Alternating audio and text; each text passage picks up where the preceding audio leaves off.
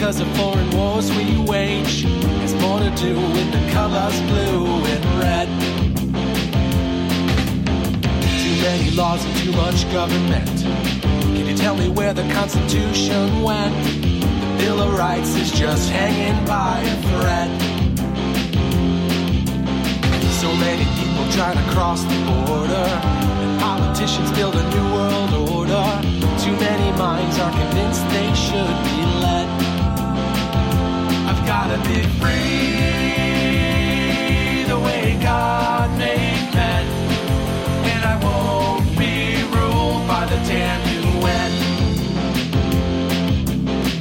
Taking your right to self-defense. They say you're safer, but they don't make sense. Dangerous ones will not turn into guns. All the unions always ask for more. We buy is made on foreign shores. Come a day when there'll be real hell to pay. I've gotta be free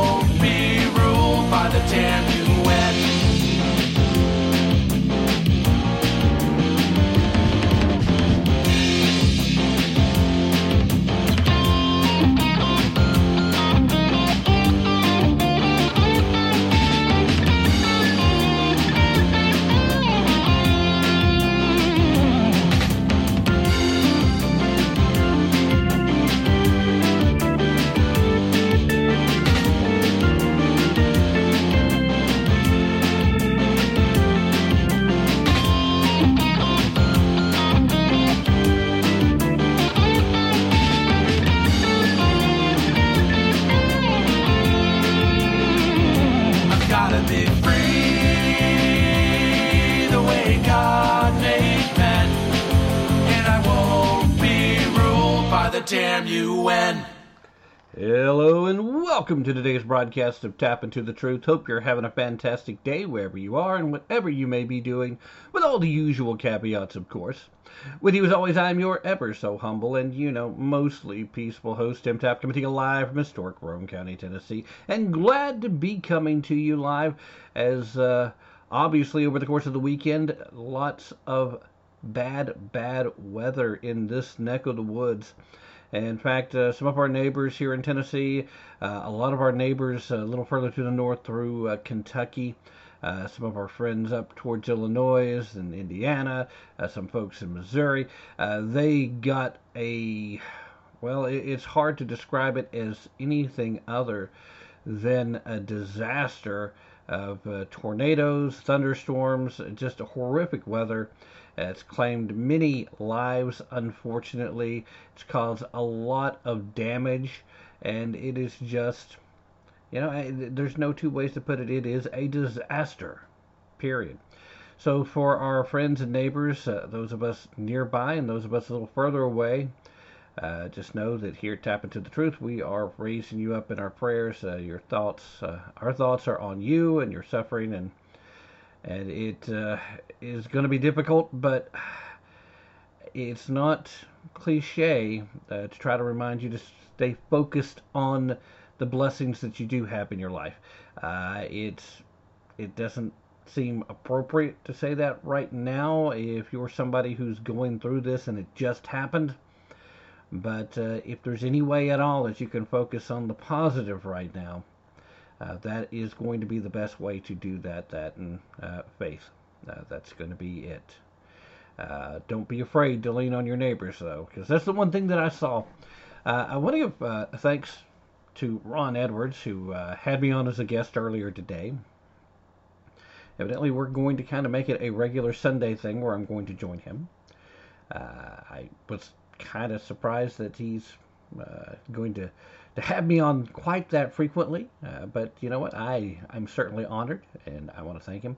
But we touched on the topic of uh, why it is it seems that certain parts of the country have to deal with this kind of tragedy on a fairly consistent, on a fairly regular basis, and other parts of the country very rarely, if ever, sees this kind of uh, natural disaster or uh, tragedy of this nature.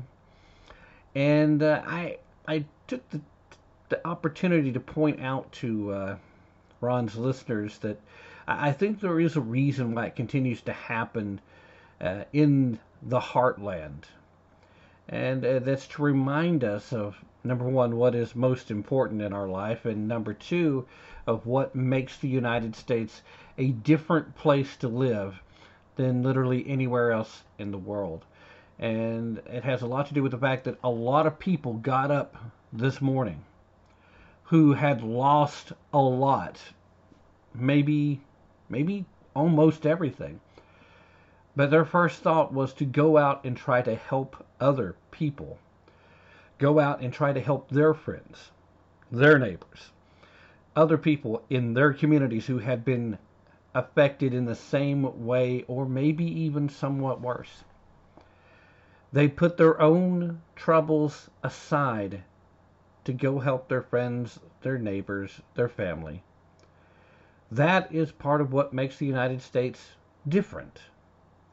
And it's not to say that there aren't charitable people in other parts of the world. It's not to say that there aren't those folks in other countries, especially countries with similar value sets that don't go out and try to be helpful for their help, uh, their fellow man, especially during such a time. But you're never going to see it to the same extent.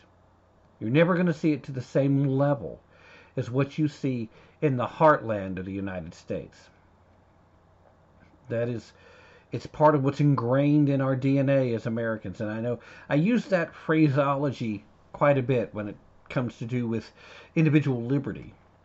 I use that phraseology a lot when it comes to individual freedoms and uh, the the striving for that rugged individualism that is hardwired into the American conscience, even despite the left's best efforts to, to try to root it out, to try and bring out the worst in humanity, to try and uh, have us embrace socialism and uh, laziness and ultimately the total decay of the human spirit.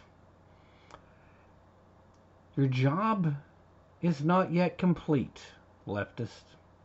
we saw in the actions of these folks who got up immediately. And we've seen in the actions of those of us like myself who were lucky enough to be outside of where the danger zone was. We see it in the actions of people who got up this morning and immediately went to go try to help clean up, or got up this morning and immediately started pulling together uh, supplies and things that these communities were going to need it's not something to be taken lightly. It is one of those things that we should once again be grateful for that that that spirit still exists, that it is still predominant in this country. We are very fortunate. We are indeed blessed to be living in the United States of America, not because of her government, but in many cases, despite her government not because we have a church on every corner here in the Bible Belt, but because we have people of faith that, regardless of what the church is doing, understands what the true calling to help your fellow man is. And we are truly blessed to have one another. So thank you so very much, every one of you that got involved Thank you so very much, every single one of you that got up and said, I have to do something, and then did it. No matter how small the token may have been, no matter how many other people were required for you to complete your task, thank you for caring enough to take action. And like I said, for those of you directly affected by this tragedy, know that uh, you're in our hearts, you're on our minds, and that there are prayers going up on your behalf, as well as action being taken. Your friends, your neighbors, we are here for you. And if we haven't already brought you something that fulfills the need that you have, please do not hesitate to ask. We are here for you. Welcome to America. All right, with all that having been said, it's also important to remind everyone that uh, political news does not take a break, even in the midst of tragedy. In fact, oftentimes, uh, more often than not, I should say, such tragedies bring political stories to the forefront. We will see people try to take advantage of the scenario to try to push their agenda because of scenarios such as this. But we will also see people rise up and, and push against other things that are occurring. See, there are some people that just can't help themselves, and I tend to think the Democratic politicians, the leftists in the great state of California, fall into that category. They have a really hard time just letting things go. I mean, granted, uh, never let a uh, never let a disaster go to waste. Never let uh, any good opportunity go to waste. Uh, that's clearly the philosophy. But in some cases, uh, these disasters are strictly disasters in the minds of other leftists. Sometimes we can talk about, I don't know, a little thing like the Supreme Court saying that they're going to allow Texas to continue to implement their heartbeat law at least until all legal wrangling can be completed. They're not going to stay the law until all the arguments are heard. They're going to let them actually pursue it. They're going to be saving lives, is what they're going to be doing.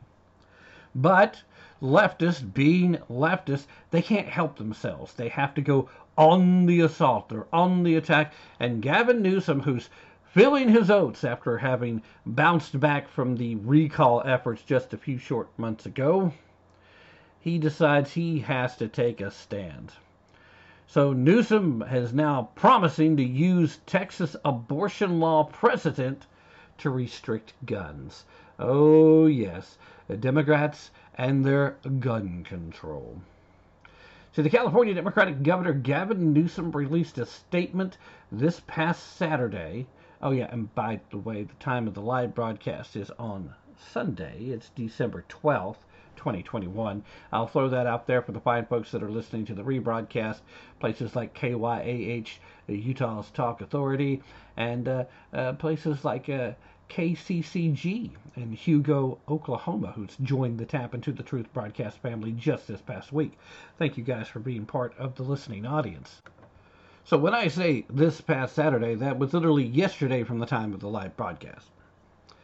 So, Gavin, He's upset. He released a statement concerning the outrage over the Supreme Court's decision to allow a ban on most abortion services in Texas and claiming that he plans to create a similar bill against assault weapons and ghost guns. I'm going to stop you right there, Gavin. I don't think you need to ban assault weapons or ghost guns. And I'll tell you why. First and foremost, you don't have an assault weapons problem. Uh, assault weapons are something that I think most people tend to agree is defined as military grade full automatic weaponry, right? Can we agree on that? I mean, it's still not a great definition. It's a word that, when put together, assault and weapon, they don't really have the same meaning, do they? They they're kind of an oxymoron to a certain degree, but when you put them together, they sound scary. And so they are scary, uh, at least if you're one of these individuals. I'm going to try to be polite in the interest of, uh, you know, uh, trying to foster goodwill towards men, uh, still celebrating the Christmas season and all.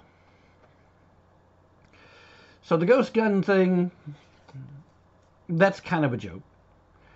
There are very few ghost guns. In fact, depending on your definition of ghost gun, there may not be any. It may be something that just doesn't exist, uh, depending on your definition. Now, if you're going to use the definition of a weapon that you build yourself, therefore there is no record of you having it, you want to call that a ghost gun, then yeah, there's a few, but that's still typically something that's uh, done by uh, collectors who are trying to build a replica of an extremely rare firearm, one that you would not use in the commission of a crime, violent or otherwise, because, well, that would only take away from the nature of having built this gun in the first place, the nature of a collector having done this. There's not a way to build a whole lot of these weapons that would actually make it worthwhile, worth the energy involved, worth all the effort going into building them in order to make these things something that's dangerous on the street and part of violent crime everywhere. It's just, it's nonsensical. But it sounds scary. And so the left keeps pushing it. So no surprise that Gavin wants to uh, make efforts to to stop the assault weapons and the ghost guns when in truth what he wants to do is push stuff that's going to stop all firearms uh, from being in the hands of law-abiding citizens. It's just the scary sounding terms is how you make the attack. Now, uh, quoting from Overlord Newsom, quote, I am outraged by yesterday's U.S. Supreme Court decision allowing Texas's ban on most abortion services to remain in place and largely endorsing Texas's scheme to insulate its law from the fundamental protections of Roe v. Wade. So, okay. Not real sure exactly what protections we're talking about here. I mean, we are already, and I've been saying this for a while now, in a post Roe v. Wade world anyway. We have been since New York passed its extremely draconian up until birth abortion law. We have been in a post Roe v. Wade uh, since Virginia passed their attacks on the preborn laws. They went well beyond everything that is fundamentally laid out as protections and limits. And at the end of the day, this still remains a topic that the Supreme Court, back when Roe v. Wade was heard, should have simply said, eh, it's a state issue. We have no jurisdiction. Get it out of the federal courts instead of creating some mystical, magical right to privacy that does not exist within the Constitution. It's not in the Constitution. Now, do you have a right to privacy? I think we all should agree that yes, yes, you kind of do. But a much bigger threat than restrictions on abortion to your right to privacy is big tech and their spies everywhere. Hey, Alexa, want to turn off uh, my lights over there? Yes, and would you like to add uh, Pop Tarts to your uh, grocery list? Uh, no, Alexa, no. Uh, excuse me, I'm, I'm being spied on by Alexa. That's a bigger threat. But hey, we're okay with that because Alexa's making our life easier, right? Anyway, Newsom went on to say, but if states can now shield their laws from review by the federal courts, that compare assault weapons to Swiss Army knives, then California will use that authority to protect people's lives, where Texas used it to put women in harm's way. Okay, so you're going to protect people's lives how? Uh, because again, how you define assault weapon is important in this conversation. You're making statements here and you're using scary words, but what do you actually mean? We know that you've already done everything you legally can. You have literally turned yourselves into pretzels in the state of California to try to make sure that law abiding citizens do not have access to firearms. You don't want people to be able to legally defend themselves. And now you're out here boldly reimagining law enforcement. You're boldly reimagining uh, community safety, uh, which I suppose your bold imagination is kind of a Snake Plissken kind of post apocalypse uh, dystopian future vision. Because you've gotten rid of the cops and you've made things horrible on the streets your bold reimagining, uh, you need to just leave that in Hollywood in the form of a screenplay. You need to get back to law and order on the streets of the actual cities within your lovely state, which I would love to remain lovely. But you're not going to be able to do that following and pursuing the current agenda. The policies that you continue to push forward, especially involving law and order, you're making California a third world country. And by leaps and bounds, you're getting closer and closer every day. But hey, yeah, let's just say that it's Texas that's putting women in harm's way. How exactly? Now, if a woman finds herself pregnant through no fault of her own, and uh, let's be fair, there's not a whole lot of circumstances that that would be accurate, but let's say, for the sake of argument, that that less than 1% of occasion where incest or rape is involved. Less than 1% of occasion where uh, of abortions that are performed fall into that category. Let's say that's the instance. I think if you take a look at the uh, Texas law, you're going to be okay. Now, California's already determined that it will be a abortion sanctuary. They they've already said this. They're trying to uh, get money put to the side, California taxpayer dollars to help people travel from nearby states where they may be more restrictive on abortions. So they're doing everything they can to make sure that the murder of the preborn not only continues, but that the sacrifices to Moloch continue. Moloch is getting his uh, his tribute, thanks to Democrats like Gavin Newsom and Nancy Pelosi. They're going to make sure that those sacrifices continue because, hey, you know, when you make a deal with the devil, uh, you have to honor your end, right? Otherwise, all that power goes away before it's time for before the devil collects your soul. And you definitely don't want that. Put women in harm's way. Hmm. Uh, the, the left continue. I mean, we're going to save people's lives by, but but how? Because you're not concerned about criminals having firearms, and you're not concerned about making ordinarily law-abiding citizens into criminals if they refuse to follow your little law, knowing that your bold reimagining of community safety means that they no longer have the police to count on to come help and protect them. So now, if somebody wants to take their personal safety under their own auspices, if they want to actually take individual responsibility for their own well being and the well being of their families, they want to be prepared to defend themselves in the face of blatant, violent criminality, well, then they have to be criminals too. And heaven help them if they should defend themselves in a fashion that ends up with a would be criminal no longer breathing. Because if that happens, then guess what? The now criminal, previously law abiding citizen who was merely committing an act of self defense is now going to be in severe legal jeopardy because they decided to do what the government which was constituted for the purpose of helping protect the individual's life and property, uh, for doing the job that the government refused to do. One of their primary responsibilities. But you know, Gavin, Gavin is a great guy, and he's just thinking about all those those young women who are being denied reproductive health care.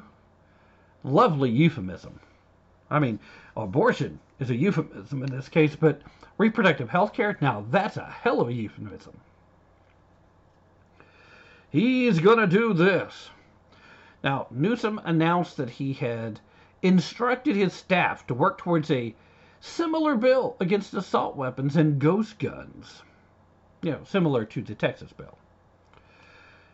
Uh, quoting him here now I have directed my staff to work with the legislature and the Attorney General on a bill that would create a right of action allowing private citizens to seek injunctive relief and statutory damages of at least $10,000 per violation plus cost and attorney's fees against anyone who manufactures, distributes, or sells an assault weapon or ghost gun kit or parts in the state of California. If the most efficient way to keep these devastating weapons off our streets is to add the threat of private lawsuits, we should do just that. Now, it's important to note that the fine of $10,000 per violation that matches the amount listed in the Texas law uh, that went into effect back in September 1st. But I would like to remind everybody, I have heard very few people make this connection. I did uh, mention it uh, on the Ron Edwards American Experience earlier today when I was on with him. Um, this is a lot like how Proposition 65 is enforced in California.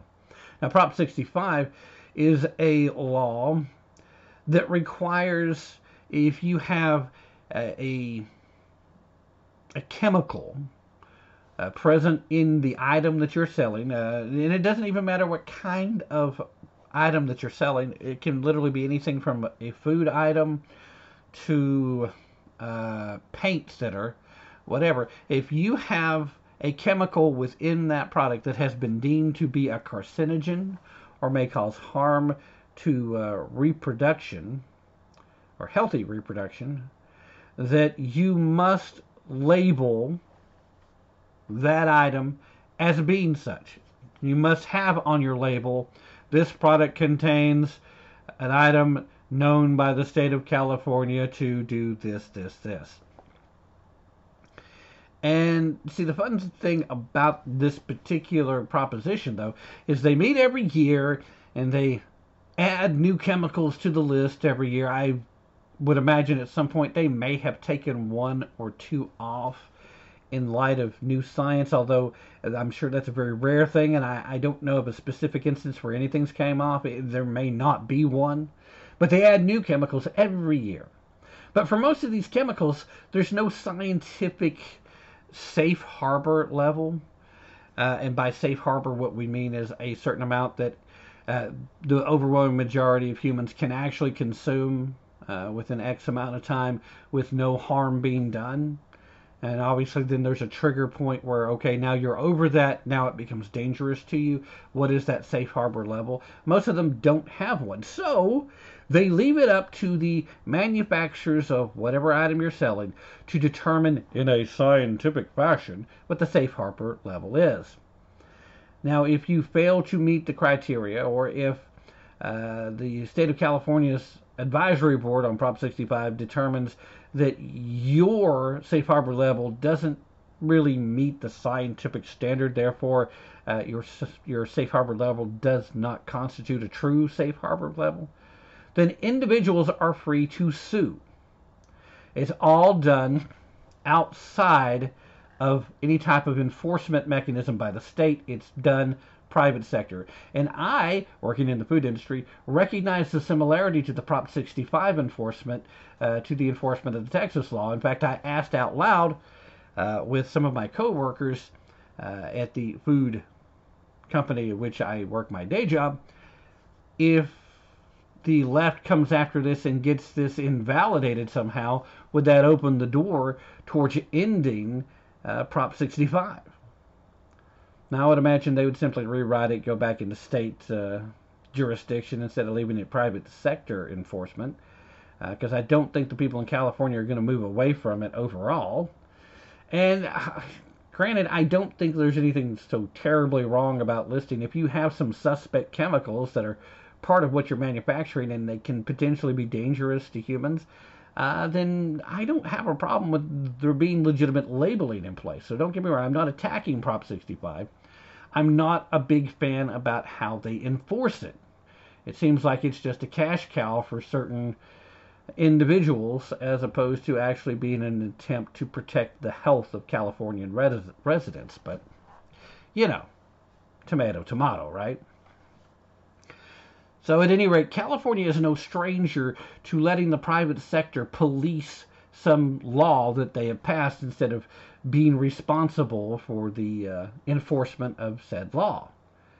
So while they're acting like they're going to base this on the Texas law, it's utterly ridiculous because the Texas folks, they may not have thought too much about it at the time, but they did already have a shining example of how this could work and how it would affect the private sector and how it would actually stand as a um, what's a good word here? It kind of falls outside of the normal jurisdictional uh, attributes that would make it easily overturned in a court because it's not the state that's actually enforcing it. They just created it and allowed a enforcement mechanism to be carried out by individual citizens. So clearly, uh, things are different than the state enforcing them. I think it's a very interesting legal question myself, but at any rate, I think that once again, Gavin Newsom and all the lefties uh, out there in California are making their, uh, well, they're making their whiny little selves uh, be known. And uh, there's no question about it. So, uh, anyway, it's about the halfway point of this first hour, so let's uh, take a little bit of a break. You guys don't go anywhere. I'll be right back after this very brief break. This is Tim Tapp wishing you and yours a very Merry Christmas and hopefully a very Happy New Year. I sure do like those Christmas cookies, sugar. I sure do like those Christmas cookies, babe. The ones that look like Santa Claus, Christmas trees and bells and stars. I sure do like those Christmas cookies, babe. I sure do like those Christmas cookies, babe.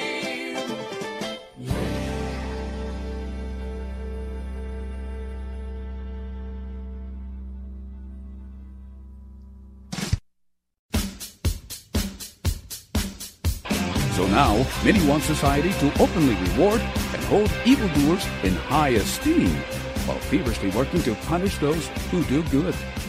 Hello, I'm Ron Edwards. On today's page from the Edwards Notebook, brought to you by Constitutional Grounds Coffee. When I was a little boy growing up in Cleveland, my dad often instructed me about the virtues of being good and being a positive, sovereign individual in society, one who seeks to help when needed. From what I have learned about Kyle Rittenhouse, it is apparent that he was reared up by his parents with similar values. Young Kyle Rittenhouse's goal on the night that he had to defend himself from a child raping criminal and two other thugs was to protect his friend's business from being burned to a crisp and clean graffiti off of other buildings.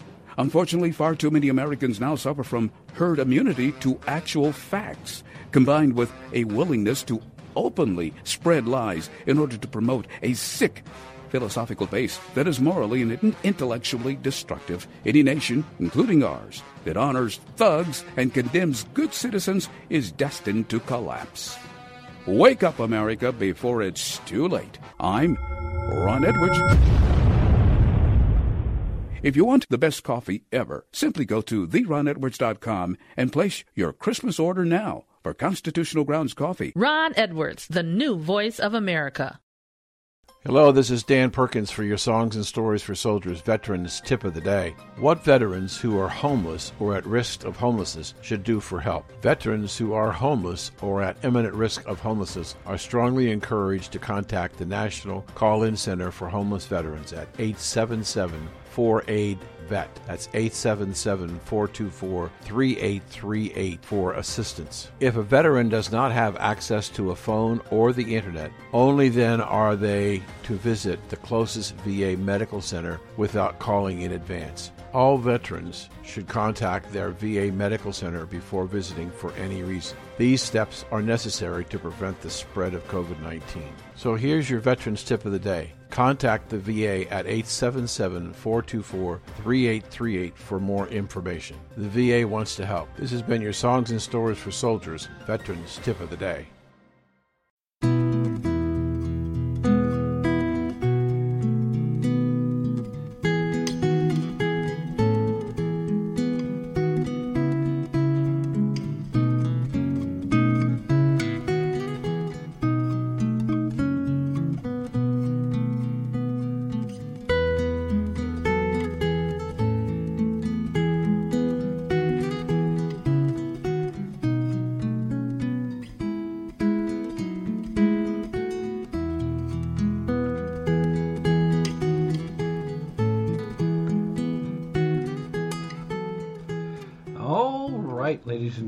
So very much for staying with me through that very brief break.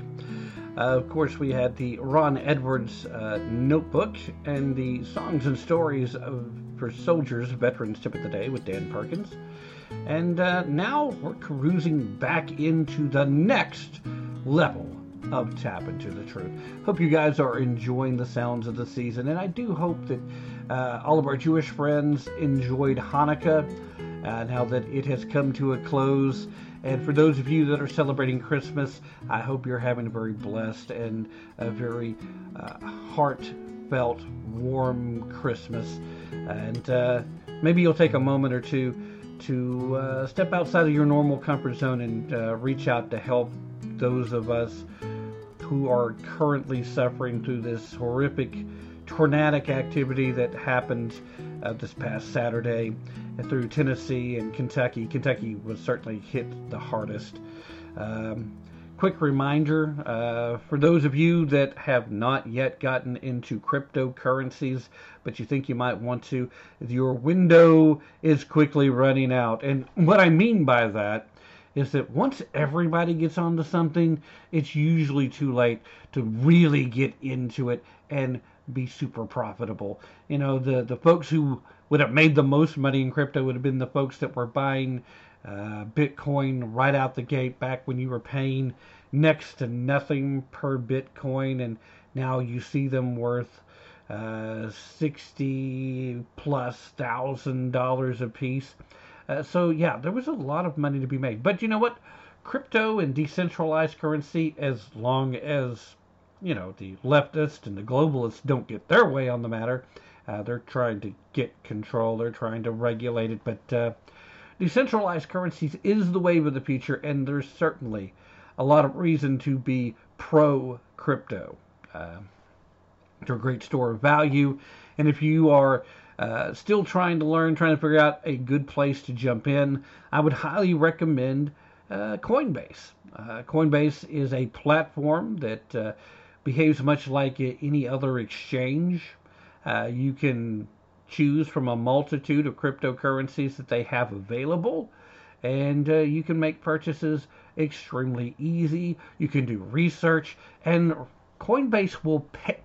They will pay you to learn about cryptos, and you'll get a certain amount of crypto for free uh, by doing that. And you can then uh, convert whatever crypto you've just earned into a different crypto that you would prefer to have if you don't want to hold on to that crypto. So, a lot of great programs that go on there, but if nothing else, just go and learn about it. And sure, you can just Google and go, but I would ask a small, tiny favor. Please, if it's not too much trouble, uh, go down to today's show description and uh, copy the full link that I will have posted in today's show description. Paste that into your browser and uh, do your research there. Use that link so that they know I sent you. And if you sign up using that link, upon your first $100 purchase, you'll get a bonus of $10 worth of Bitcoin for free. So you have a chance to help support this show. You have a chance to learn a lot about crypto, possibly go ahead and get into it if you haven't already. And uh, you get an opportunity to get some free crypto, including the highly coveted Bitcoin. So it's kind of a win win. And you, you don't have to spend $100 at one time either for this deal. Uh, but as soon as you do, uh, you'll tack on and it'll add up, and then you get a chance to get that bonus at that point. So there is a ton of ways to get involved. And like I said, all I'm really asking you to do here is to visit and do some research. I, and I really, right now, I've seen some other wallets. I've seen some other uh, folks that are getting involved with the uh, the exchange uh, level of the cryptocurrencies. I still tend to think, at least what I've seen so far, that Coinbase is probably the easiest one to use to. Uh, so, you know, again, follow the link, check it out. I think it'll be worthwhile for you. Uh, announcement came today, Sunday, uh, December 12th, uh, that Chris Wallace is leaving Fox News. After 18 years at Fox News, Chris Wallace has decided that uh, he wants to do something new. wants to do something different. He did make the statement that when he signed on with Fox News, before he agreed to sign on, they told him that they would never uh, question him on whoever he uh, had on as a guest and uh, wouldn't try to interfere with the commentary portion of his shows, that he'd be free to do those things. And uh, they honored that promise. And so he was very happy, at least he says, uh, with how things go at Fox News, but he just wants to go do something different. Uh, a lot of us, for a little while now, have been kind of concerned that Chris Wallace is slowly letting his personal politics creep into his reporting. And I don't think anybody's surprised to find out that he's actually going to join CNN. Uh, CNN is offering some new streaming uh, service, uh, news programming, and evidently Chris Wallace is going to be joining CNN. So, no surprise where he's going, and no surprise that he's leaving. Also, today, one of the uh, CBS This Morning shows, Jill Biden was asked a question once again about barely there Beijing Biden's mental capacity, and she says the exact same thing. She uses the exact same wordage when she was asked during the campaign about his mental fitness, and she used the word ridiculous. No, no, no. Not real sure that that matters much, but what are you going to do? Jill Biden uh, tell the truth about Joe Biden's current mental status? I don't think you can expect that. You shouldn't expect that. What else can I say? This is Tim Tapp. Hey. Hey.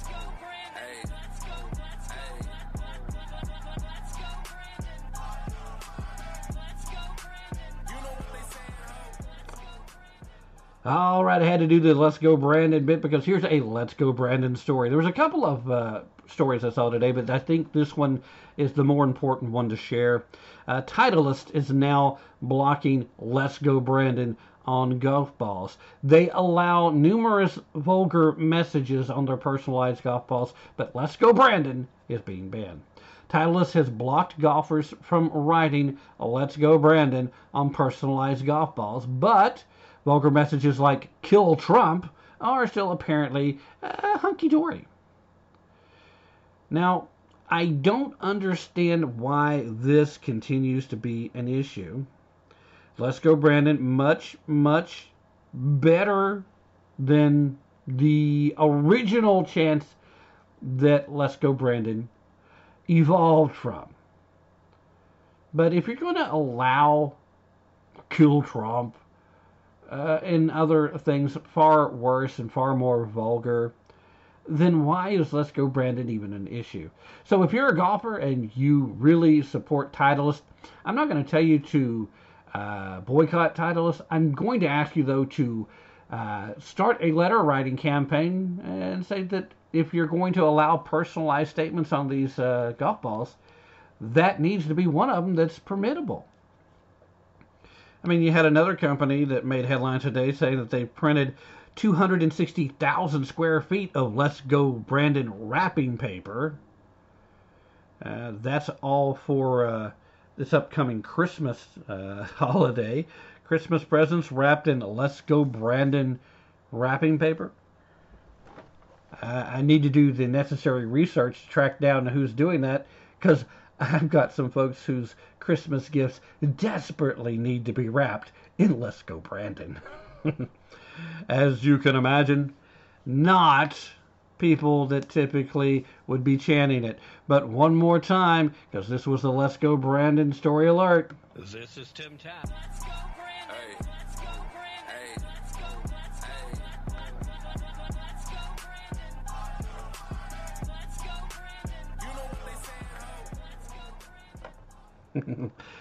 Let's go, Brandon. All right.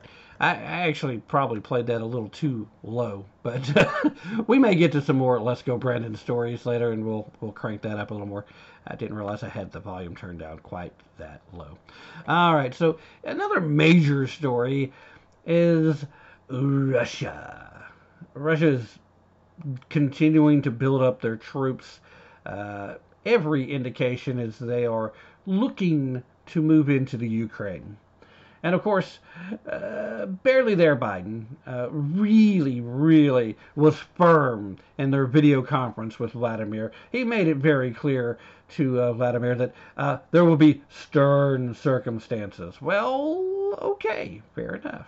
Now, since that uh, clearly very effective video conference uh, had its desired effect, where Vladimir basically just laughed at Biden and continues to build up forces uh, just along the border of the Ukraine, where literally the expectation is there's probably going to be move against Ukraine before Christmas. Um, now the G7 has all banded together. Yes, that's right, ladies and gentlemen. The prime ministers of all the G7 nations uh, have also, along with the uh, prime uh, leader, uh, I forget the exact title. Uh, I don't guess it's that important to me. But the, the primary leader of the EU, they all got together and they issued the same challenge basically. If you invade the Ukraine, Russia, there will be a a expensive, a, a heavy price to be paid. Now they're talking about economic sanctions. They're talking about something that, in the mind of Vladimir, and I'm sure many of his followers, would not equal the amount of positive that would come to Russia if they once again gained control of the Ukraine. Now, such rhetoric did nothing to slow down their efforts to take over Crimea, did very little to satiate their desire to retake Georgia, it's done very little, period. So, what exactly are the leaders of the G7 expecting to accomplish? I mean, this is literally on par with the diplomatic boycott, boycott, yes, the diplomatic boycott of the upcoming Olympics. Basically, when a bunch of people that weren't invited to show up in the first place are suddenly saying, well, we're not coming, ooh, you really hurt their feelings. And in this case, uh, are there some economic sanctions that Russia might regret if they're put in place? Maybe, but there's no indication that these people are even willing to follow through with this threat. You would like to think, yes, yes, they will. You would like to think that they might do more than that. But at the end of the day, we even have arguments here amongst conservatives about whether or not there should be uh, more forceful action taken to help prevent uh, a Russian invasion of the Ukraine. In the minds of most Americans, the Ukraine is not a nation that uh, particularly holds a place of import uh, when it comes to American interests. So there's not a strong desire to get involved militarily. Now, I would suggest that uh, it wouldn't be necessary to get involved militarily other than to, if it was okay with the current legitimate government of uh, Ukraine, if we just put a lot of our military folks there. You know, uh, temporarily station uh, more Americans than typically would be in this region of the world so that there could be quick actions and, and basically posture as if we're prepared for full blown action. I think that would be enough to at least slow the roll of Vladimir Putin. I could be wrong, and if that's the case, I, I don't know what you do next. Uh, except, of course, if he fires on Americans, and I think we all know what should happen next. But I would think American military presence should be enough to, at the very least, act as a buffer and prevent a full blown invasion. I don't see a problem with doing that unless we have other very reliable intel that uh, Vladimir's coming no matter who's there. Which right now, there isn't a deterrent. Half of Ukraine wants to rejoin the former Soviet Union as it is. They are very sympathetic to Russia's needs. And there is strategic reasons for wanting to have control of some of the Ukrainian ports. There's a reason why uh, Biden uh, was involved with manipulating Ukraine not that long ago, you know, back when he was a vice president of the United States. There's money to be made and there's strategic opportunities to be had by controlling some of those ports, especially if you're talking about moving energy. So, what is the solution?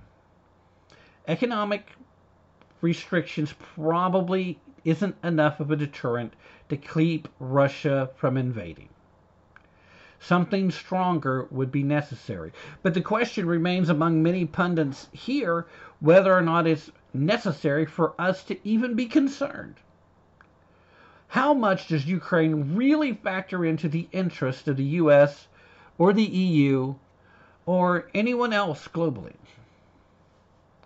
Well, I can give you the standard nationalist pitch of how anytime Russia gets stronger, it makes America weaker, which isn't necessarily true, but it does put America at more risk than it was the day before. That might be enough to motivate some. But at the end of the day, what does it really mean? It means one more opportunity for Russia to move oil around the world and to continue to strengthen their own coffers and to rebuild what Vladimir Putin really wants to do. He wants to rebuild the former Soviet Union. He believes he's been ordained to do so. And unfortunately for us, there's a lot of folks in that part of the world that are starting to believe that's the case. So all I know is that threatening economic sanctions is probably about the wimpiest thing you could do. I, I mean, the only thing that would be weaker is if you were legitimately uh, offering to send him Rocky Road ice cream. Yeah, it's a burn because he doesn't like walnuts. Ha ha ha ha. What?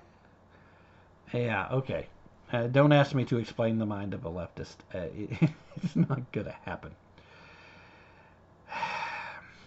So, G G7, what what is going to happen?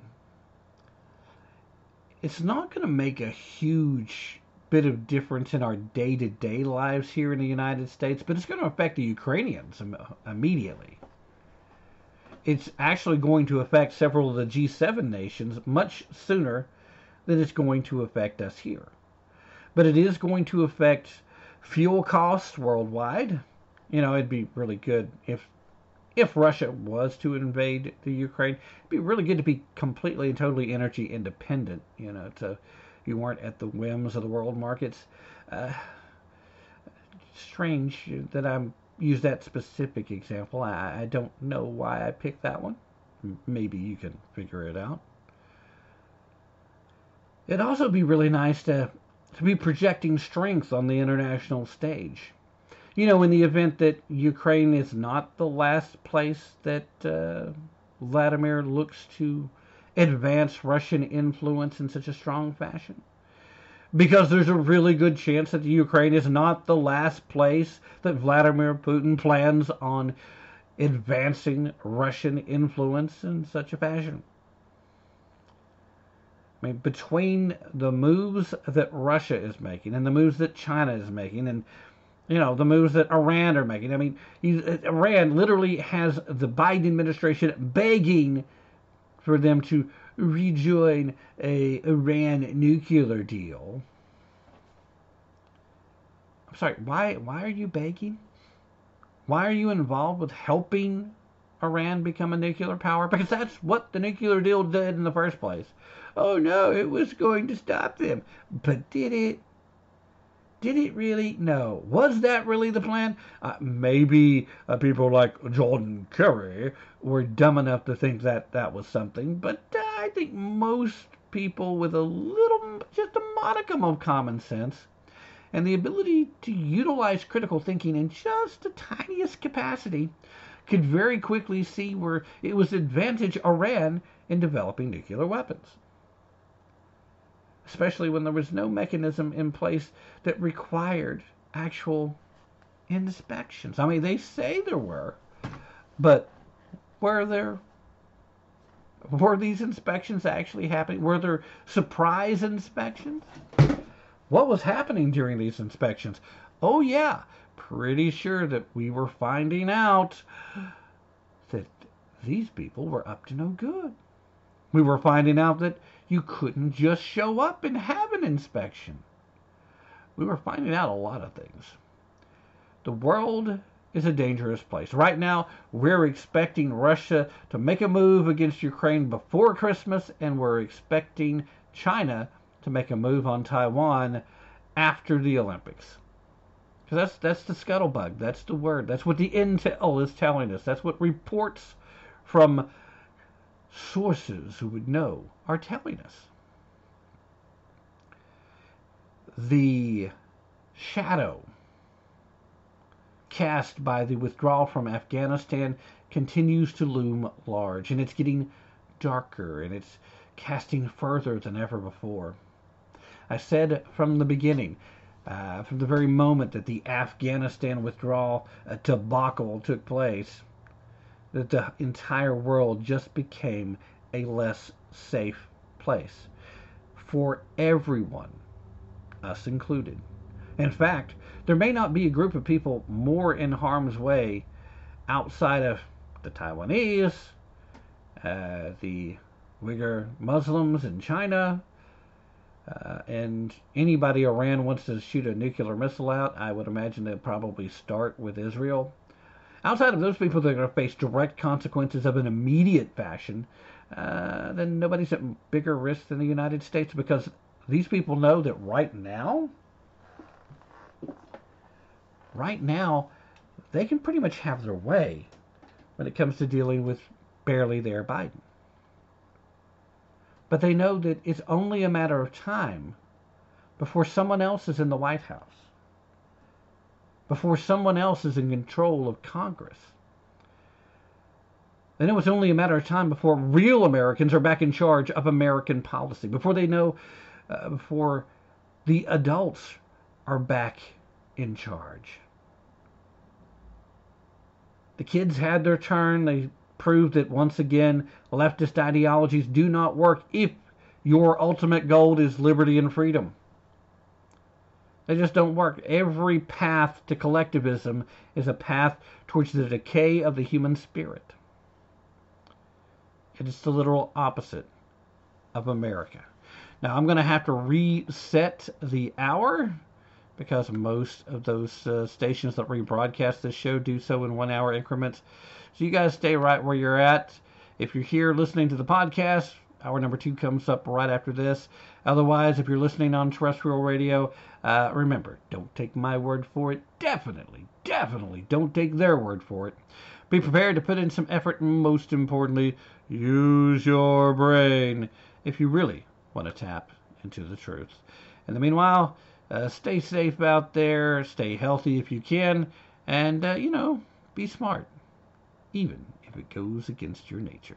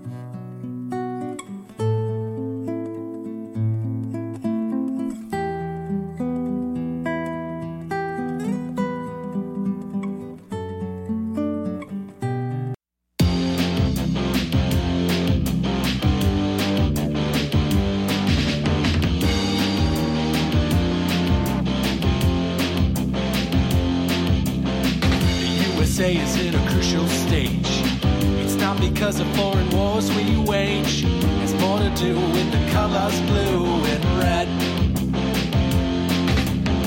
Too many laws and too much government. Can you tell me where the Constitution went? The Bill of Rights is just hanging by a thread. So many people trying to cross the border, and politicians build a new world order. Too many minds are convinced they should be led. Gotta be free the way God made men, and I won't be ruled by the damn UN. Taking your right to self-defense. They say you're safer, but they don't make sense. Dangerous ones will not turn into guns. All the unions always ask for more. All we buy is made on foreign shores. Come a day when there'll be real hell pay. I've gotta be free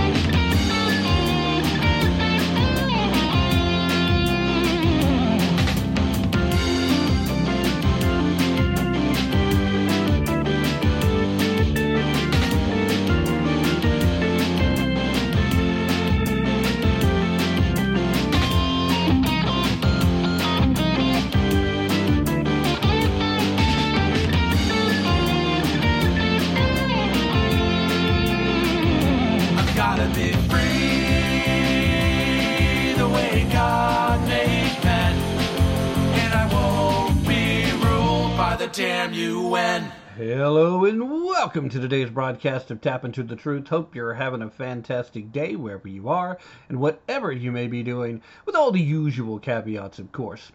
With you as always, I'm your ever so humble and, you know, mostly peaceful host, Tim Tapp, coming to you live from historic Roane County, Tennessee.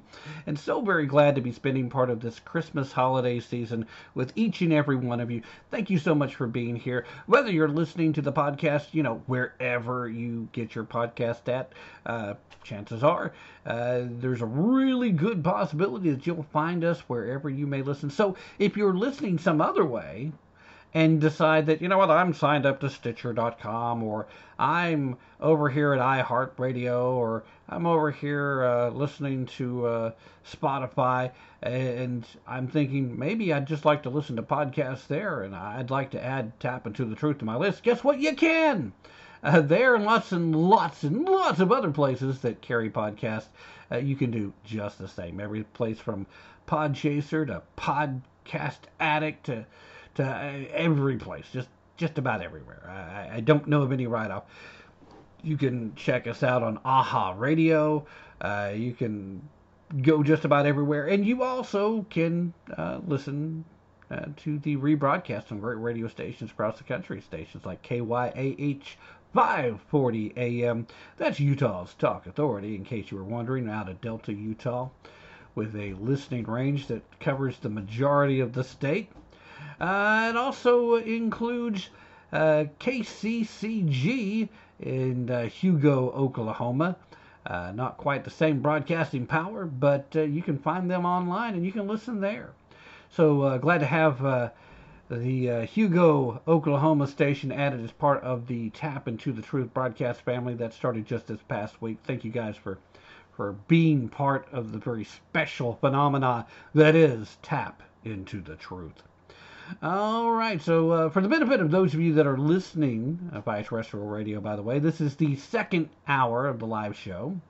And uh, the original broadcast time was December the 12th, 2021. So we're doing a Sunday show. Wasn't able to do the Friday show this week because I came home and all my equipment had crashed and uh, almost all my files had been lost. And I was literally having to piece together a lot of the file work and uh, because I now utilize a password manager uh, the way it's connected to everything. Uh, it took me some time to get to my password manager because my password there, uh, in order to reach it, I have to log into the uh, the internet service provider, and I have to to log into the platforms that I'm using to browse my browser services.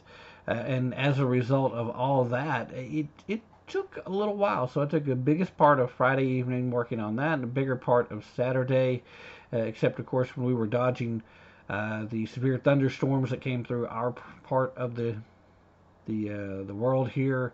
Uh, fortunately, uh, exactly where I was at, we only had some power outages and a little bit of flooding, uh, very little. it was just a lot of rain and wind, mostly where we were at. Uh, nothing at all like uh, what some of our friends uh, a little bit to the north of us happen to have had to deal with. So, again, thoughts and prayers going out to the uh, the victims of the tornadic activity over this past weekend, especially in the state of Kentucky, which probably was hit the hardest overall. But a lot of folks saw a lot of uh, damage and a lot of folks lost some uh, family members during this uh, throughout Tennessee, Kentucky, Missouri, Indiana. Uh, so, uh, again, uh, every last one of you personally affected, thoughts and prayers are with you.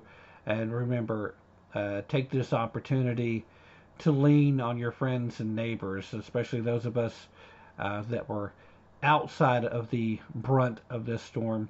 We're here to help and uh, we'll be more than happy to do what we can. Uh, just let us know. All right, so uh, even with all that going on, uh, here we are. I was fortunate enough to join Ron Edwards uh, earlier on his show, the Ron Edwards American Experience. Uh, set through two segments with him. One of the segments went a little longer than the norm as well you know, we got into conversations, and uh, it, it's hard sometimes not to uh, not to run a little long. Uh, and so we did that. I, I thought it was kind of funny. Uh, Ron's producer had told me that I would just be on for one segment uh, today.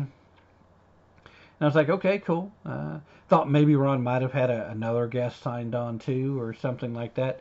He's like, nope, nah, that's just what Ron said. And I was like, okay, well, he may be fired up about one of his topics today. And wants to use some extra time. But uh, as it turned out, uh, we came to the end of the uh, first segment I was on. He was like, ah, you mind coming back uh, for another segment? And sure enough, uh, we did. And I had good conversation. So thank you, Ron, once again for inviting me on your show. It's a great honor uh, to me. I, I can't I can't accurately express how honored I truly am and how humbled I am every time that you ask me to be on. And and now that you've uh, got me coming on pretty much every Sunday, uh, that uh, that's even more humbling. So thank you, sir. Uh, now, uh, what do you say we actually get to some I don't know political discussion because that's kind of the kind of the reason we're here, right? All right, so um, today being Sunday, uh, a lot of folks are out there making the rounds on the Sunday morning talk shows and they're having their discussions, uh, so on and so forth. And one of the uh, one of the big wigs on the Republican side of the Senate uh, made a point on a couple of different shows to really try to give an accurate portrayal of what the uh, Build Back Better program is really going to be about. Now, uh, a lot of folks have good reason to kind of be upset with Joe Biden, uh, and in particular, some of the late night talk show hosts. Uh, I'm looking at you, Jimmy. Uh, we uh, we had some softball questions thrown at him, and and Biden was allowed to lie again. He was allowed to tell the lie that Build Back Better is paid for.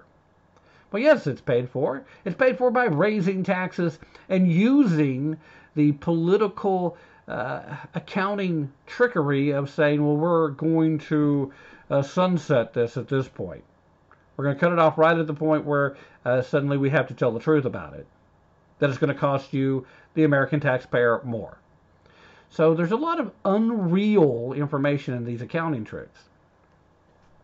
Elon Musk this past week uh, tweeted out uh, in an effort. Elon Musk is fighting uh, in his own way against the Build Back Better program. I, As someone who's written a lot of articles in the past focused on Elon Musk and how he's been bad for America in a lot of ways, I have to admit that he is quickly becoming uh, somebody that I can uh, report positively about. Well, he's been pushing back, and he reminded Americans of a, a quote that's that predates Elon, but is 100% correct, and that is there is nothing more permanent than a temporary government program. Once these things come to be, it takes more than just an act of Congress to make them go away. You can put any sunset, sunset clause in that you want to. It's not going to change much. But John Barrasso, a Republican from Wyoming, he happens to be the chairman of the Senate Republicans.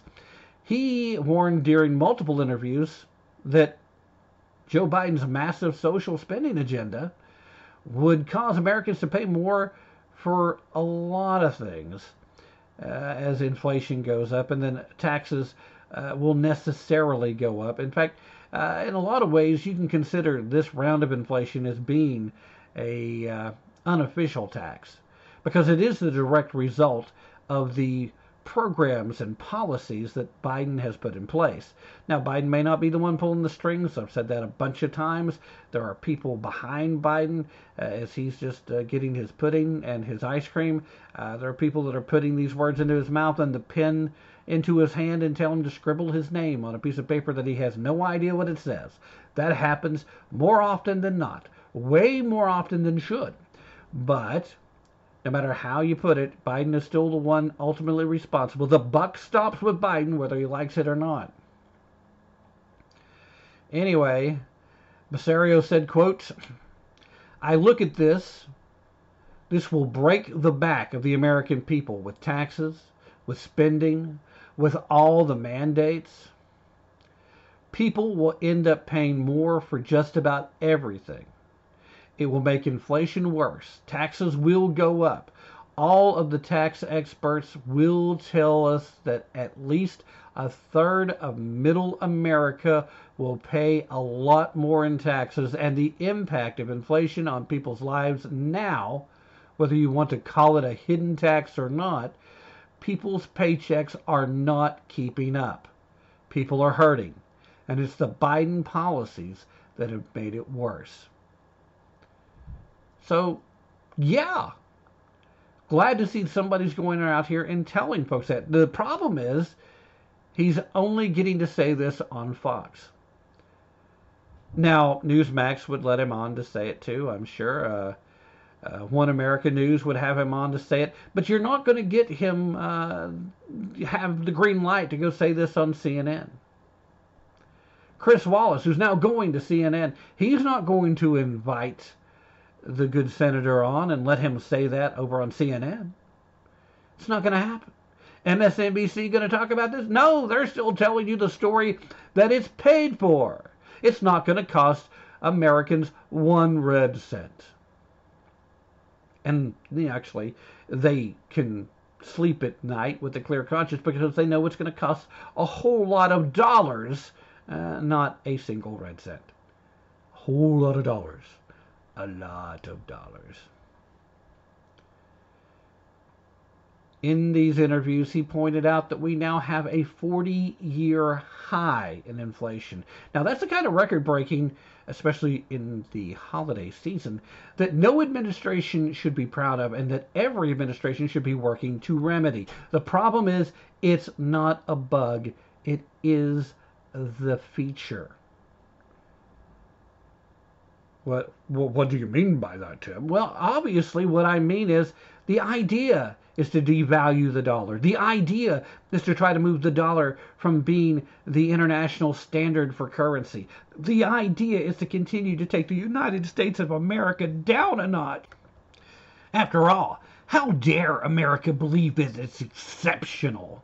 How dare any American believe that somehow things are better here than anywhere else in the world? That that we should have it better than anywhere else here in the world, even though we are the innovators, we are the advancers of science, we are, or at least we were, the United States of freaking America, baby. I'm talking America. I'm talking about Detroit when it was a jewel of industrialization and advancement. Now, fast forward eh, 50 years or so after complete and total democratic rule, it looks like a war torn city somewhere in Eastern Europe. It looks that way not because not because Detroit couldn't have stayed on top of innovation and industry, but because democratic policies do this to wherever they go. Period. In a discussion. Uh, oh, oh, oh, no, not a period. You, you wanna, you wanna check on that? Then do your research, do your homework. Now, if you're a regular listener of the show, I know that you already know many examples. I don't have to pull any of them out of my hat here and say, well, there was Venezuela, oh, there was Cuba, oh, there was, well, there was Detroit. Uh, what does the fall of Detroit from a jewel of a city have to do with becoming what it is today? Democratic policies. What does Detroit have in common with San Francisco and Los Angeles, and Chicago? These were all great cities, some of the most beautiful cities on the planet. And now many of them much more closely resemble a third world mm, crap hole, uh, at least during large swaths of the city. All because of leftist policies instituted by Democrats elected on the promise of doing exactly that. Only they say we're going to help people instead of saying, well, we're actually going to destroy your city. We're going to take everything that's great about your city and turn it on its ear and turn it into a crap hole. We're going to let homeless people uh, run wild. We're going to let crime get out of control. We're going to we're going to tell police they can't do their jobs at first, and then we're going to tell police that they don't have jobs because we're, they're not allowed to do them. Uh, we're going to we're going to cancel the police. If any of them don't realize they've been canceled, they keep trying to do the job, or we're going to defund them so that they don't have the tools the capability to police the communities. These are the things we're going to do. This is what we're really promising, but we're going to make it sound pleasant, like we're going to find a positive way to deal with homelessness in our community. They don't really find a positive way. They just try to sound like, well, we're trying to be more humane. There's nothing humane about letting mentally ill people continue to live on the streets. There's nothing humane about allowing people to defecate in the streets where other tax-paying citizens are trying to travel. There is nothing humane about any of these policies, but they make them sound so pretty, don't they? Well, the good senator continued. Important to add to this part of the discussion. Continued by saying that the true cost of the Build Back Better Act, when you get rid of the accounting gimmicks, we're talking close to uh, $5 trillion. The 3 trillion added to the debt. Joe Manchin and Kyrsten Sinema are going to have a lot to say with this, about this. But uh, you talked about these temporary programs and you remember Milton Friedman said that there's nothing so permanent as a temporary government program. Once they get in there, they stay forever. So that's that's the discussion. I don't normally deal with one senator's conversations that makes the argument for but I wanted to make sure that everyone had a chance to hear this.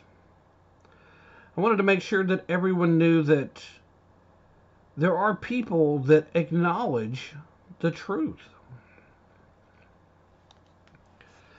There are people out there who know firsthand whose jobs, whose responsibility it is to write legislation, to understand how legislation and official executive branch policy affects the country at large. There is a reason why it took less than four months for us to go from uh, us being the United States of America, for us to go from being completely and totally energy independent to once again having $3 or more cost at the gas pump. I mean, we literally were getting close to under a dollar in a lot of parts of the country. A lot of the, a lot of sections of the country, we were doing quite nicely, being completely and totally energy independent. The key, the success for a civilization is cheap, reliable energy. The cheaper and more reliable your sources of energy are, the more successful you can be at elevating your standards of living and elevating the circumstances of all your citizens so that what passes for poverty in the United States of America is still among the top 10 richest levels when it comes to looking at the rest of the world. And that's a terrible, terrible truth that so many of these countries and this country not don't even know. They're not even aware of, let alone acknowledge.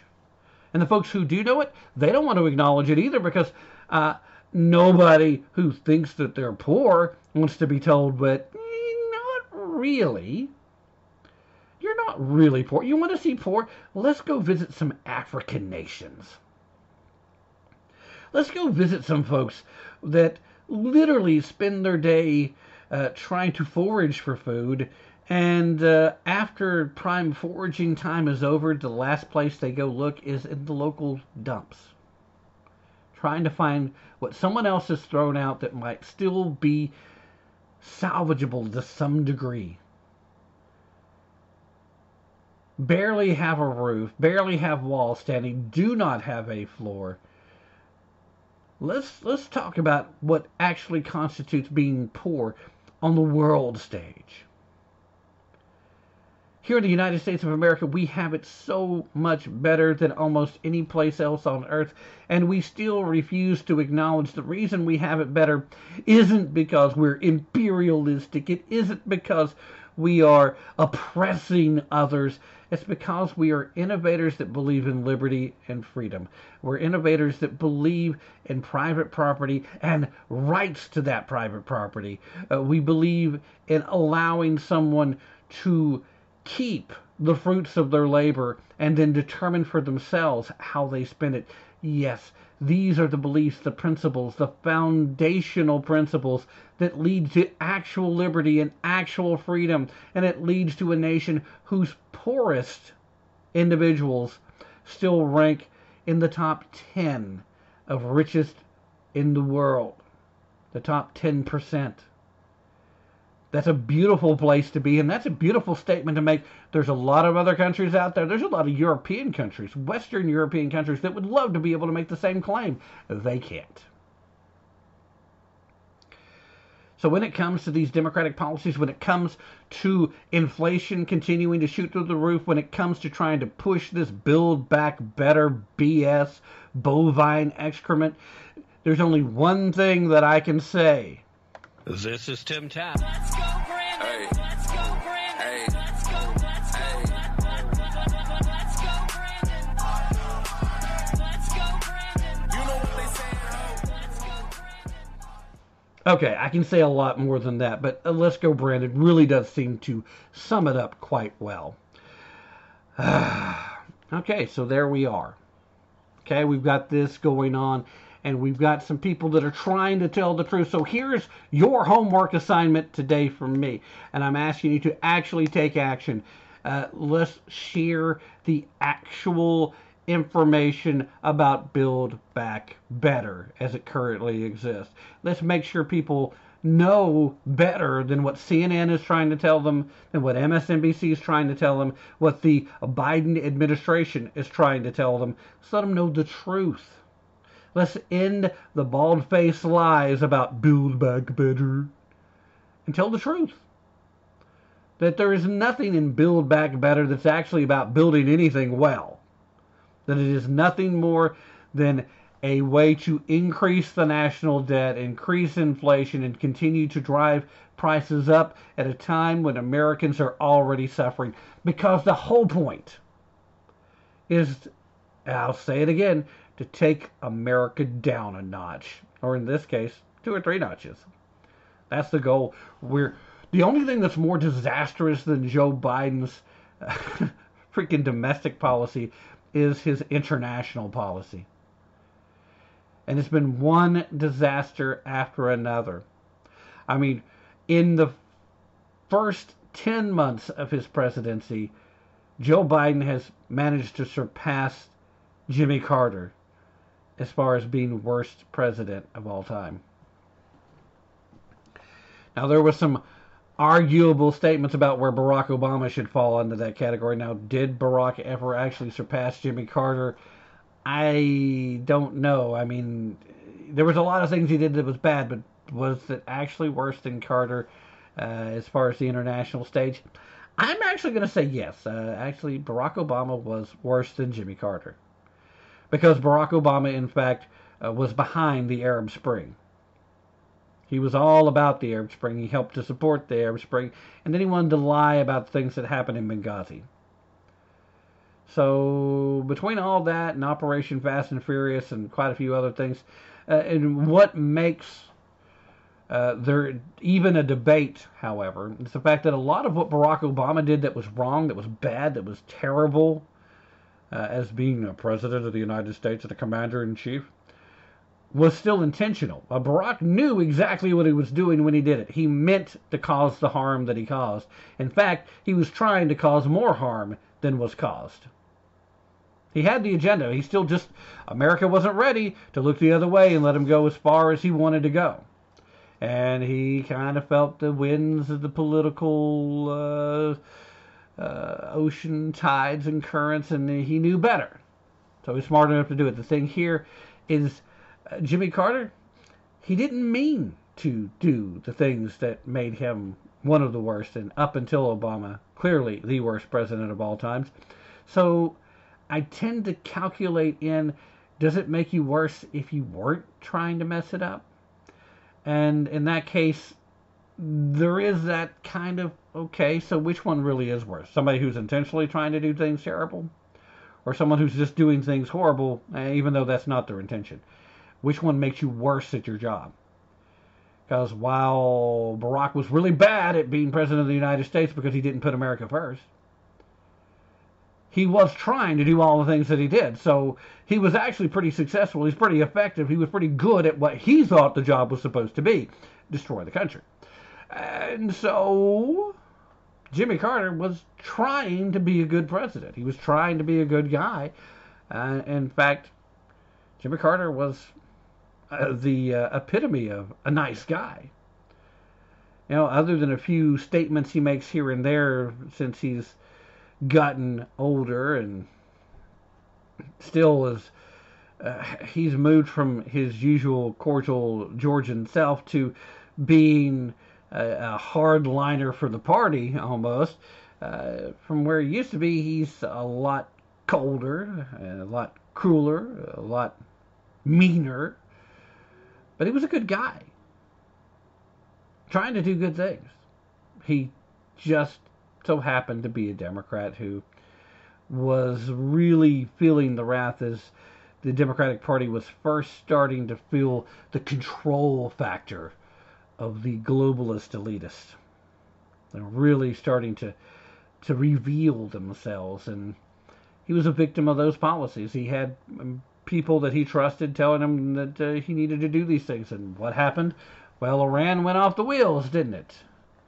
Could you imagine how different the world stage would be, at least in the Middle East, if Jimmy Carter hadn't been president, if, if we hadn't taken on those policies that allowed for the overthrow of the Shah in Iran? Now, a lot of people are going to say, historically, Tim, and you know this to be true, that uh, the Shah being overthrown wasn't uh, to do uh, with America. In fact, if anything, it was American and uh, Western European policies that led to the uprising that caused them to cast out uh, the Shah. And had Jimmy Carter been president sooner, maybe it would have never got to that. Yeah, I, I know people are going to say that. And I know eh, legitimately you can make an argument for what would have happened, uh, historically speaking. But I tend to think that it's pretty clear that when America is at her strongest internationally, uh, people don't go taking over American embassies and holding American citizens hostage. That would have never happened, nor would they have attempted to overthrow the Shah, uh, knowing that the Shah was uh, a close ally with the United States and that the United States would consider uh, the Shah's overthrow to be an attack on America, the same as if they had, I don't know, taken over an embassy and taken American citizens hostage. Oh, wait. All right, so again, a debate to be concluded at another time. In the meanwhile, it is uh, roughly about the halfway point of this second hour. So you guys stay right where you're at, and uh, we will be back on the other side of this very brief break. This is Tim Tapp wishing you and yours a very Merry Christmas, a very Happy New Year. We wish you the merriest, the merriest, the merriest, yes, the merriest. We wish you the merriest, the merriest, the merriest. You cheer. We wish you the happiest, the happiest, the happiest, yes, the happiest. We wish you the happiest, the happiest, the happiest New Year. The Sixth Amendment of the United States Constitution states that in all criminal prosecutions, the accused shall enjoy the right to a speedy public trial. Hello, I'm Ron Edwards on today's page from the Edwards Notebook brought to you by Constitutional Grounds Coffee. The penalty for trespassing on government property like the United States Capitol building is six months in jail, plus $1,000 maximum penalty. Yet, Americans who went into the U.S. Capitol building on January 6th have been detained for more than 10 months. Representative Marjorie Taylor Greene and five other representatives have discovered that those still locked up have possibly been physically abused and in some cases denied medical care. Allegedly, authorities are committing misprision of felony by knowing about certain individuals being put in solitary confinement before being indicted. I urge you to join me in contacting our representatives now and demand the January 6 Americans be released today. Thank you, Representative Marjorie Taylor Greene, for checking in on those still locked up while the Biden regime abuses this entire republic every single day. I'm Ron Edwards. If you want the best coffee ever, simply go to theronedwards.com and place your Christmas order now for Constitutional Grounds Coffee, the coffee you want in your cup. Ron Edwards, the new voice of America. Some men aren't looking for anything logical, like money. They can't be bought, bullied, reasoned, or negotiated with. Some men just want to watch the world burn.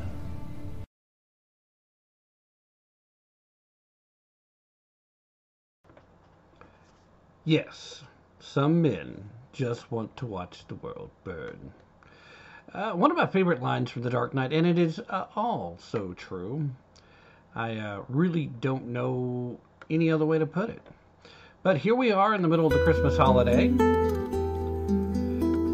So, gonna play a little Christmas tunage in the background as we come back from break. So, thank you very much for staying with me through that very brief break as we try to stop those individuals who simply want to watch the world burn in our effort to save our constitutionally federated republic from those who would do it and all of us harm.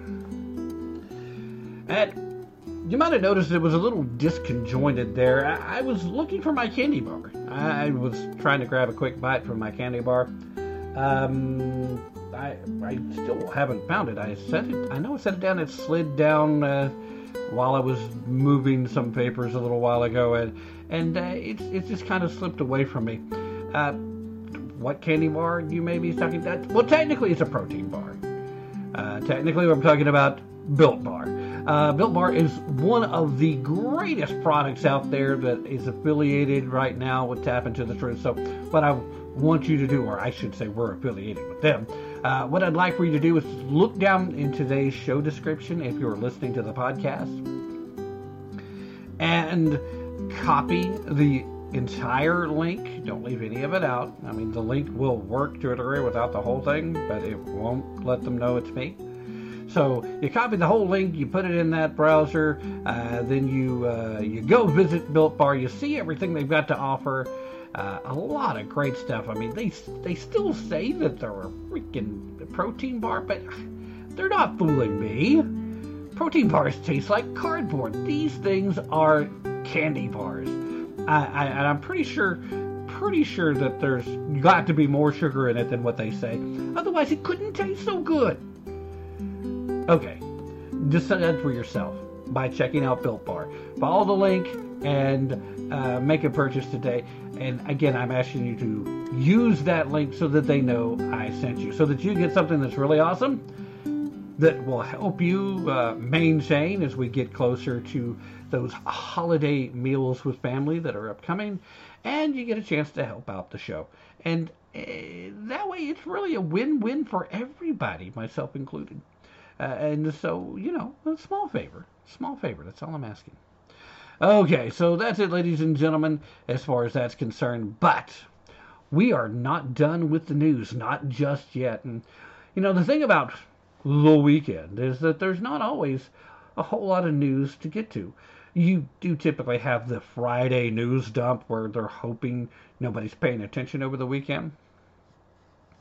But after you get past that, uh, there's really just rehashing what's happened in the week before. That's what Sundays, uh, especially Sunday morning talk shows and news shows, were typically have been about rehashing things that have happened in the past week. So in the past week, we got a verdict in the Jussie Smollett uh, hearing. Uh, guilty. Uh, five out of six charges. Guilty, guilty, guilty. So rest assured, America, the individual who attacked Jussie Smollett is going to face consequences, has been found guilty, uh, may even end up with some prison time. I personally don't think we're going to see much in the way of prison time. I think he's probably going to get probation or something. Uh, I don't know that uh, Jussie is actually going to do particularly well in prison if he was to go. Uh, part of me says send him. I would like to see him there because I would like to see, uh, you know, just the whole equal justice thing play out. He is a celebrity, and, and the sad part is, is he actually is kind of talented. Uh, he could have been a star, especially given the low bar set for stars these days in Hollywood. Uh, he definitely is capable of dancing. He can sing. Um, his acting was passable on Empire, um, not so much in the court. Still can't believe he went and uh, testified. Uh, some of the jurors have come out in the last couple of days. As I'm over here tearing down my studio, uh, some of the jurors have come out in the last couple of days and made it clear that not only did they know that he was lying to them, but uh, that's part of the reason why they uh, just came back so quickly is that he had the nerve to sit there in that box and lie to them to their faces because it was clear he was lying. They they could see right through him. Obviously, uh, Jussie needs to get back and uh, take some more acting classes, get some more coaching, because it didn't work out. But Jussie honestly believed, I have no doubt in in his heart. He honestly believed that he could do the acting job, that he could reach the jury, that he could bring them to feeling for him, the, the sympathy of a gay black man in America. But really, all you've done is you've set back all the legitimate attacks on gay people and black people in this country uh, and, and taking them seriously. You set that back a long way, Jussie. And that's a shame.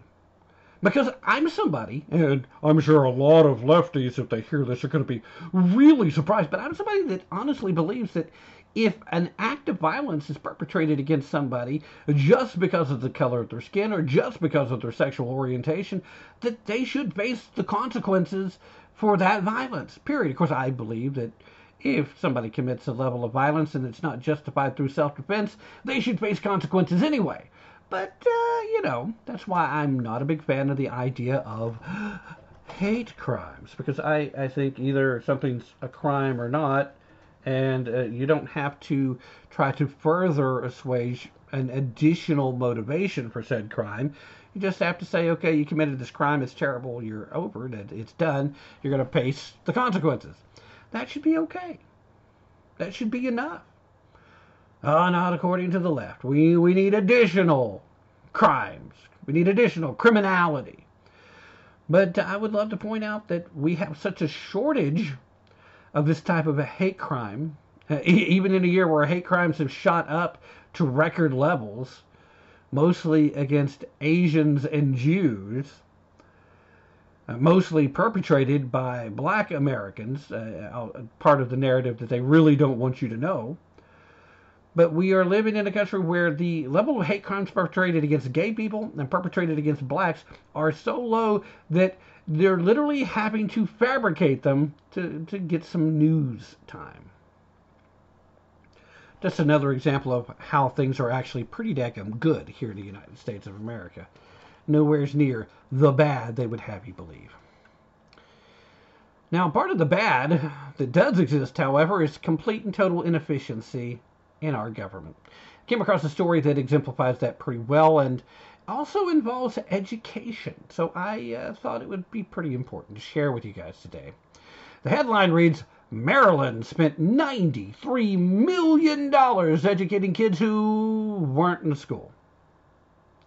Now, at first, you might be tempted to think just from the headline, well, are they talking about spending for uh, distance learning because of COVID? No, that's not what we're talking about here, boys and girls. Hold on to your socks. I think you're going to get a kick out of this one.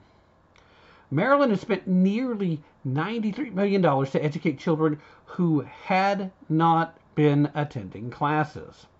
Now, Project Baltimore, the investigative journalism arm of Fox 45 Baltimore, discovered that thousands of students had been marked whereabouts unknown by the schools. The outlet then identified several ghost students whose name appeared on the rosters even after they had stopped pursuing public education, which of course can boost the amount of money a school district receives. I'm sure that's just a coincidence, though. I'm sure that it's just uh, an oversight. I, the school system wouldn't be creating ghost students for such a purpose. That that's absurd, Tim. How dare you even utter that? Because now you're going to try to make somebody think that's what was happening just by saying it. Bad, Tim. Again, I'm a commentator, not a journalist. I'm allowed to be bad. okay. So in 2019, there were 6,126 such students. In the same year, Maryland schools received an average of $15,148 per student, meaning that up to 92,796,684 in education dollars could not be found. The fact uh, quoting here, the fact that we're funding students whose whereabouts are unknown and not a small number, thousands, and it adds up to tens of millions of dollars, that's something that needs to be looked at. This from the Maryland Comptroller, Peter Franchot, who just happens to be running for governor uh, as a Democrat. What a what a surprise! He suggested tying funds to attendance, which would prompt schools to keep students in class. Uh, except it might also prompt schools that are perfectly willing to pretend like students are on the rosters even though they're not there to maybe uh, not notice when they check their attendance if they're there. Just saying, uh, that's a possible thing that might happen. You know, in the event that a school in particular might have some dishonest actors. I, very rare, I'm sure. Very rare. Wouldn't wouldn't happen to the extent that you might have nearly a hundred million dollars worth of taxpayer dollars being wasted on education, uh, uh, going to districts where you know the students aren't actually attending. Not, not that something like that would happen or would add up. Like just just again, I, am I being bad? So this guy honestly believes that changing it to tying it to attendance would make a difference. And, and it might as long as they're keeping accurate attendance records. I get that. I'm okay with that actually to a degree. But here's the thing I, I, I really don't think that the Maryland school system or any other state's public school system is accurately utilizing the dollars that have been allotted to them as it is. So rather than saying that every student is worth X amount of dollars to the system, and now you're going to have to find some other way to fraudulently claim that students are there who aren't. Maybe we should try refocusing on what education is supposed to be. Maybe we can take a long, hard look and uh, see if we can't wake up some of these Democrats uh, to the reality that uh, parents are no longer willing to allow you to teach racial essentialism not in public schools. Now, for those of you not familiar with the term, racial essentialism is essentially the uh, the primary basis of critical race theory. And while they don't teach critical race theory proper in most public school settings, they are teaching, at least to some extent, some level of racial essentialism. So lots of times we conservatives have used the shorthand of CTR or critical race theory or critical race training, I've heard some people say, as the short term abbreviated for the racial essentialism. Because uh, racial essentialism, if you don't know what we're talking about, it sounds, you know, kind of highfalutin, maybe. Maybe, I don't know. It, it certainly seems a little ambiguous at best but it is the basis for critical race theory. It is what's being taught and why so many leftist politicians can say with a clear conscience, we're not teaching critical race theory, because that is actually a very specific thing that's typically, or at least historically, has only been taught in uh, college level legal classes.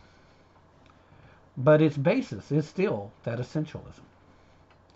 Now, with that being said, uh, a lot of Democrats were hoping that uh, the parents that they got really angry in Virginia uh, would kind of quieten down and that, that their fears of continuing uh, riled up parents would come to an end and that they could get back to the business of teaching their leftist agenda of racial essentialism.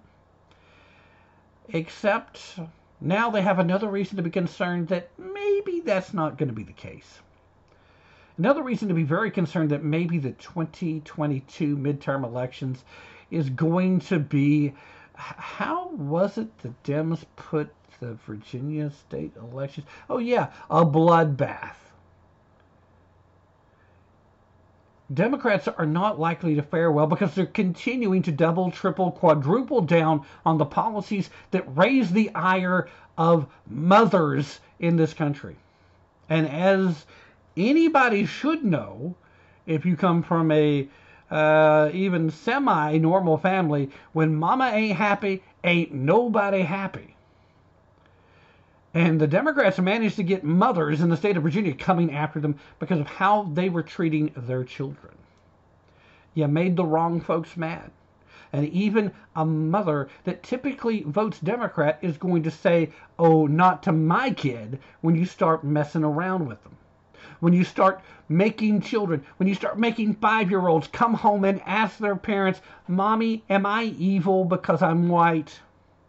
When you start doing that, you're going to get the end of the stick that's covered in matter that you do not want on your hands. When you continue shoveling grade A bovine excrement all over the schools, eventually some of that excrement is coming right back on you. And how? how is it that I know that this issue hasn't went away? Because we haven't heard a news story in a while from Loudoun County, Virginia. Things seem to be settling down there a bit. Now, don't count on it. There's going to be more stories coming in as more of these court cases come down, and we'll get to talk about it more. But when you look at some place that is the bluest of the blue, like, I don't know, let's say Houston, Texas. Now, Texas on whole still a pretty red state, but Houston is a blue, uh, it, it is a stronghold. Yeah, that's the word I'm looking for. It's a stronghold for democratic activity. There's a couple of places, uh, Austin, Houston, Dallas, Fort Worth, those areas, heavy blue. Well, elections for school board took place just yesterday. Um, it didn't fare well for those folks, especially the, the locals, uh, incumbents that were in runoff elections to try and hold their positions. Didn't fare well for the folks that are uh, team racial essentialism. Those folks, they got removed.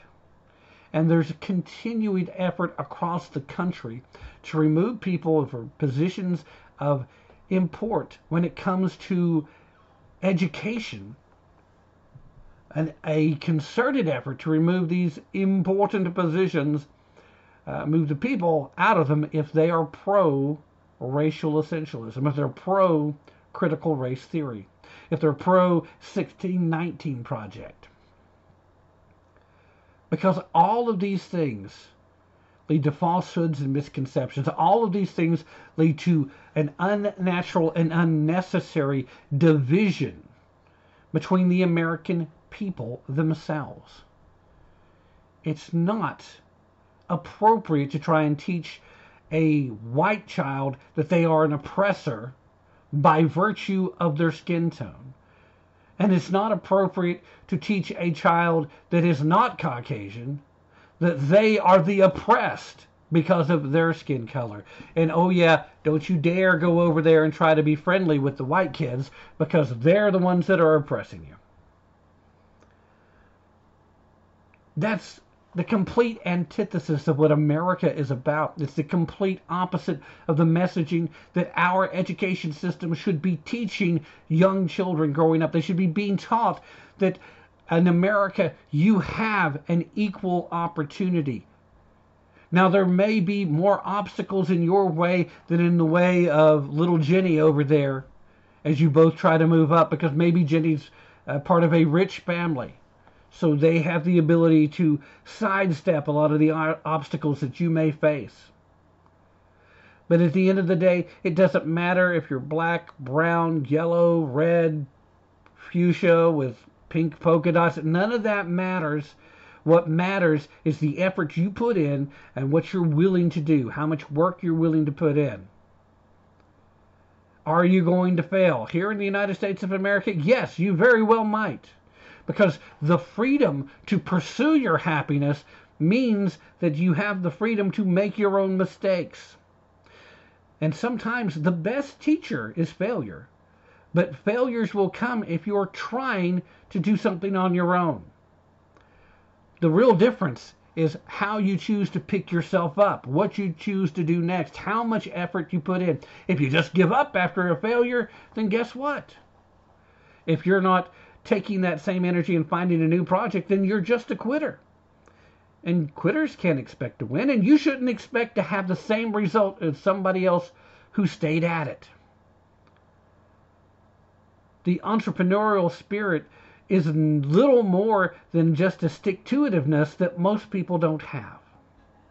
Lots of people can push and fight and strive and then face failure after failure and just they find a way to dig deep and to continue on. That's how you know they've got that same spirit.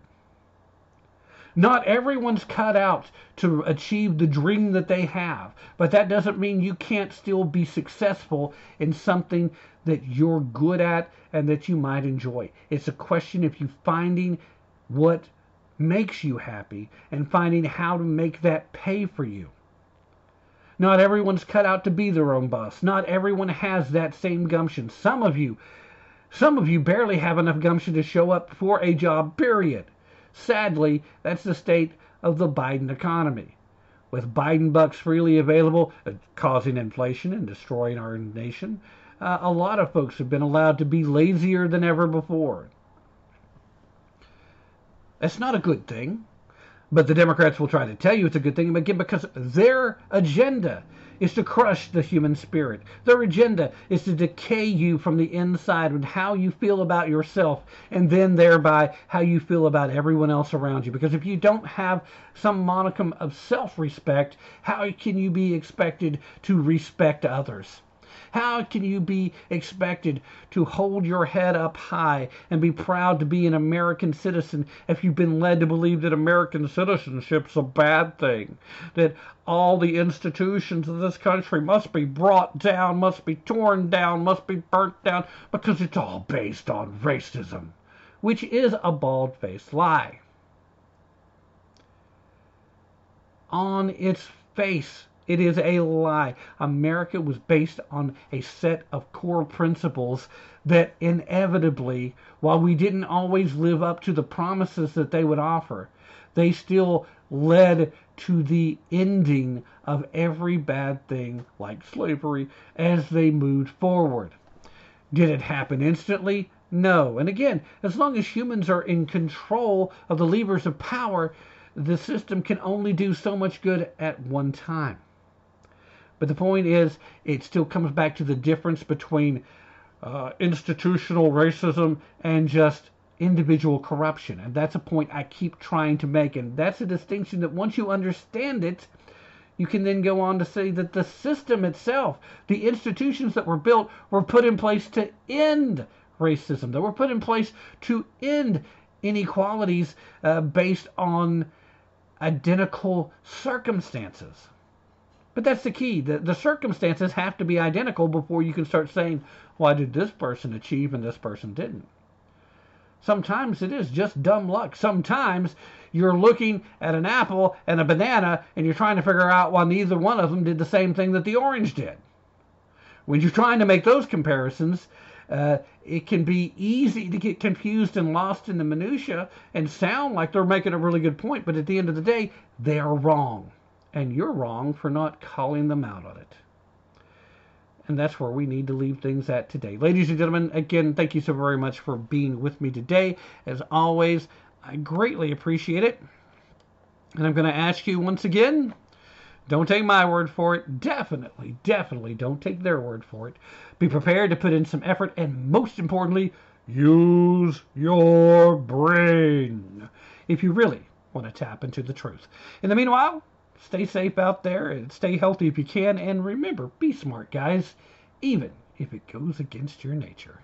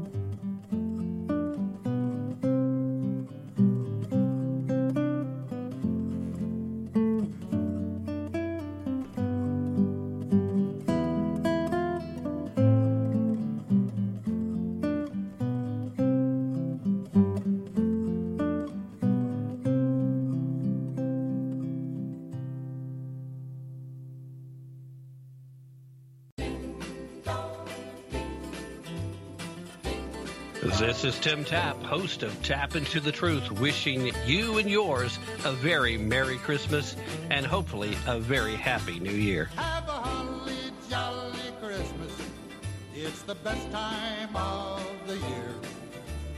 I don't know if there'll be snow, but have a cup of cheer. Have a holly jolly Christmas. And when you walk down the street, say hello to friends you know and everyone you.